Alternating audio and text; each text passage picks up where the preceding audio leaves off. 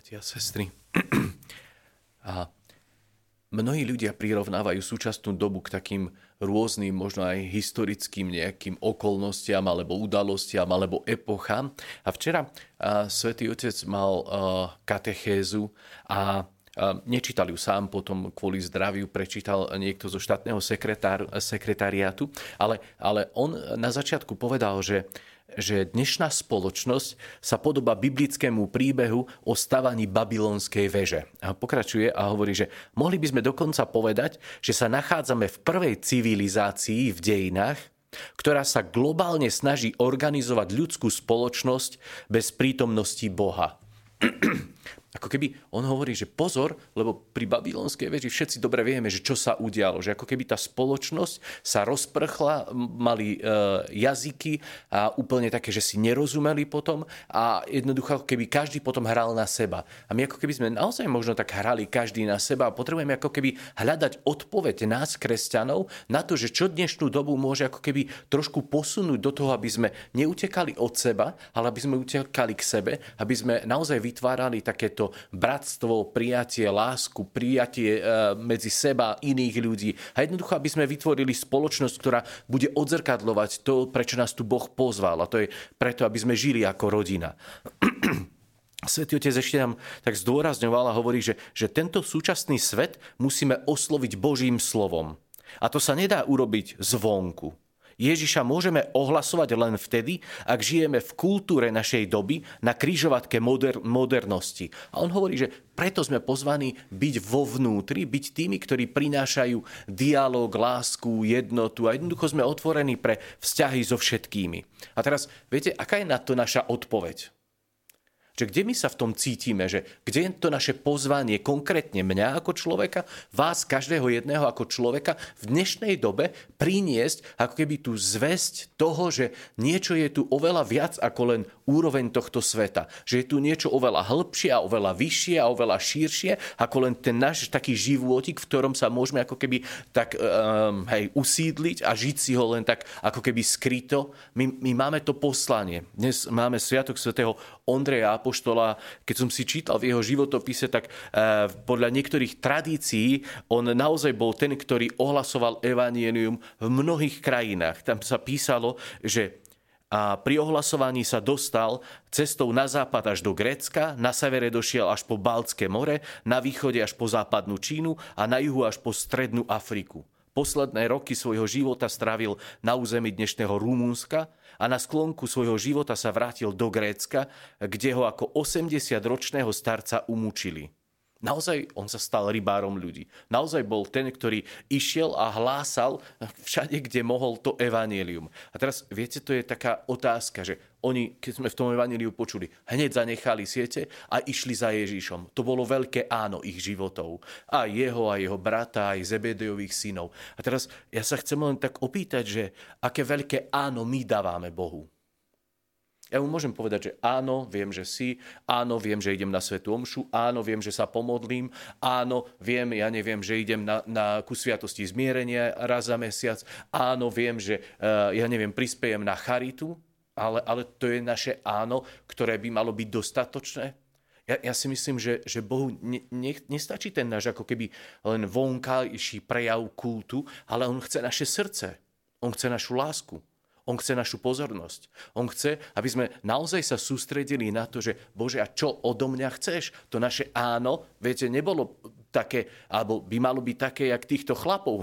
Oni zanechali ten starý život a vydali sa do niečoho nového. A ja teraz nehovorím, že máme chodiť do Grécka alebo do Rumúnska, aj keď pán, pán Boh nás tam môže zavolať, aby sme boli tými, ktorí prinesú evanílium. Len moje áno má byť naozaj také, že Bože, ja ti dávam ten priestor svojho života, aby ty si prevzal vládu a viedol ma, kde ty chceš. A potom zrazu ten, ten môj život sa stáva súčasťou premeny tejto spoločnosti a možno k tomu, aby sme zvalili tú babylonskú väžu, aby sme ukázali, že dnes je naozaj hodnota života, kde si vo vnútri, v našom, v našom vnútri, kde prebýva Boh. Že to je hodnota našich životov, to je hĺbka spoločnosti, to je pozvanie pre každého jedného. A teraz my sa potrebujeme opýtať, že čomu ja hovorím áno a čomu hovorím nie v mojom živote. Lebo keď chcem povedať Bohu možno také väčšie áno, tak možno niektorým veciam v mojom živote potrebujem povedať nie. Lebo ja vtedy odídem od niečoho a vytvorím si priestor pre niečo, čo je možno väčšie a podstatnejšie. Ale to je otázka asi, ktorú si potrebujeme každý za seba položiť. Čo mám povedať možno nie, nie v dnešnom dni, aby som mohol povedať Bohu väčšie áno. A každý možno vykročíme do niečoho nového. A potom, viete, keď povieme Bohu väčšie áno, že ja chcem viac, chcem s tebou žiť viac, chcem pre teba žiť viac, tak zrazu ten môj život môže byť naozaj taký, a, takým svedectvom. že ja sa tak pýtam, že aký obraz a, viery sa dá čítať v mojom živote? Aký obraz viery sa dá čítať vo vašich životoch?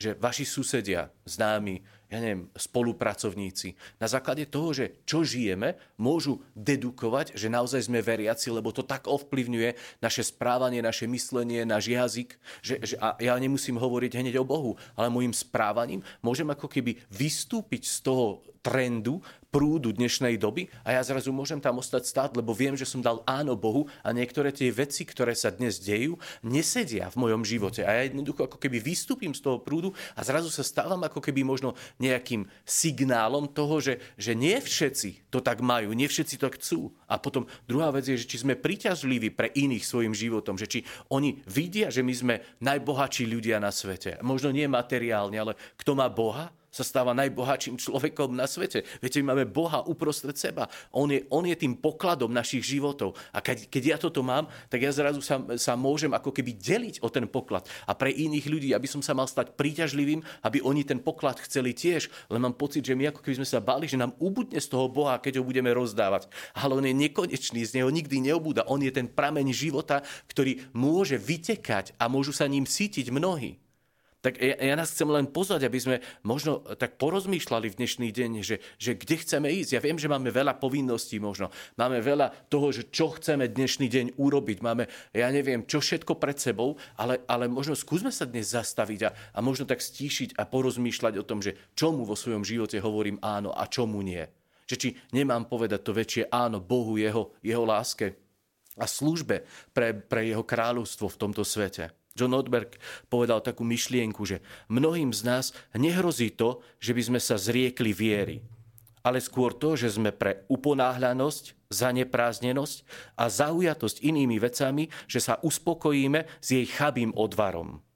Budeme sa iba šmýkať po povrchu života, namiesto toho, aby sme skutočne žili. Ak ja skutočne žijem, tak zrazu mám čo ponúkať. A myslím si, že toto je presne to, čo my potrebujeme ako nájsť. A Máme pred sebou posledné dni cez ročného obdobia a od nedele vstúpime do adventu.